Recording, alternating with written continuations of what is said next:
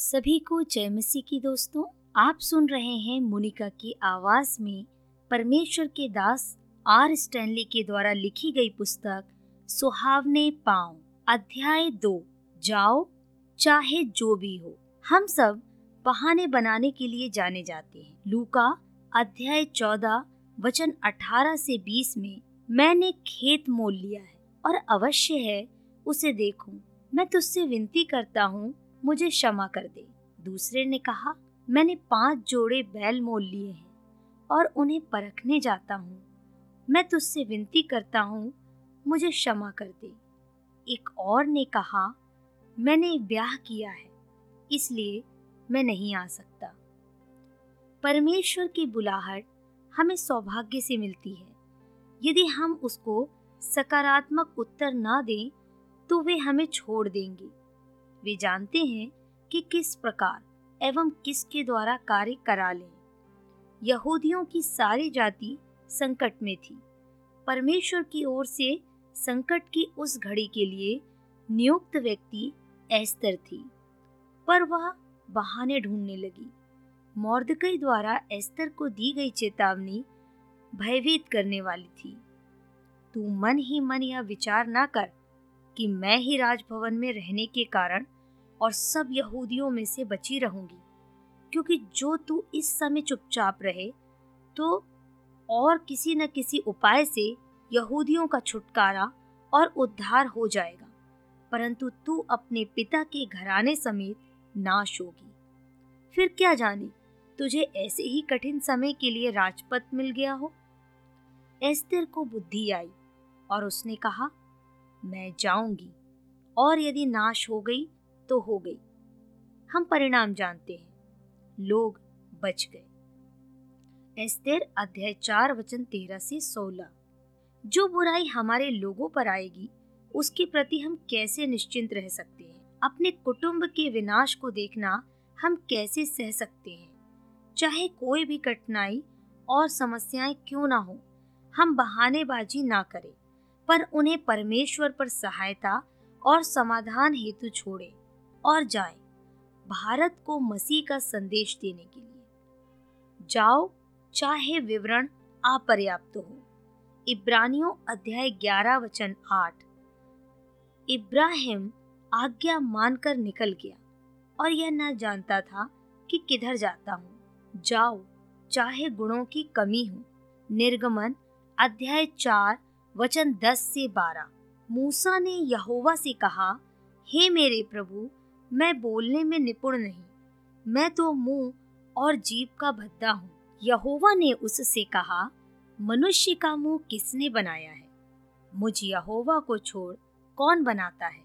अब जा। जाओ, चाहे क्षेत्र में खतरा हो। गिनती की पुस्तक, अध्याय तेरह, वचन सत्ताईस से तीस। उन्होंने मूसा से यह कहकर वर्णन किया, परंतु उस देश के निवासी बलवान हैं।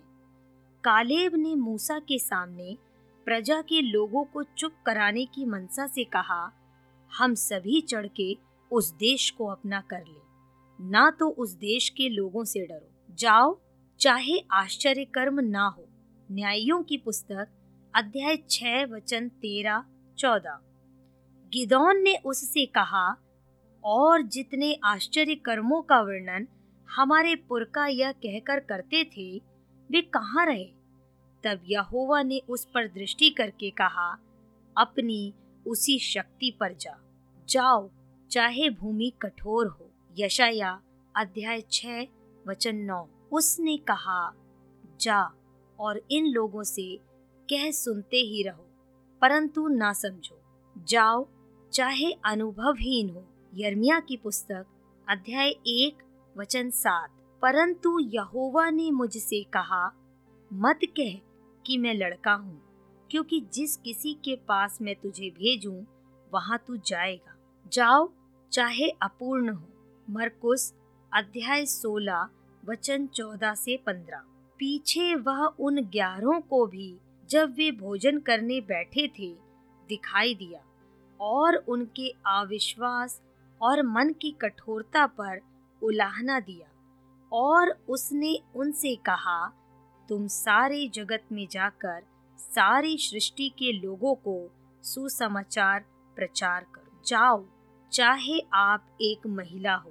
प्रेरितों के काम, अध्याय 18 वचन 18 मरियम मगदिलनी, योयन्ना, सुसन्ना एवं अन्य प्रस्किल्ला, जाओ चाहे पारिवारिक उत्तरदायित्व हो, प्रेरितों के काम, अध्याय आठ, वचन पाँच, अध्याय इक्कीस, वचन आठ से नौ। फिलिपुस जाकर मसीह का प्रचार करने लगा।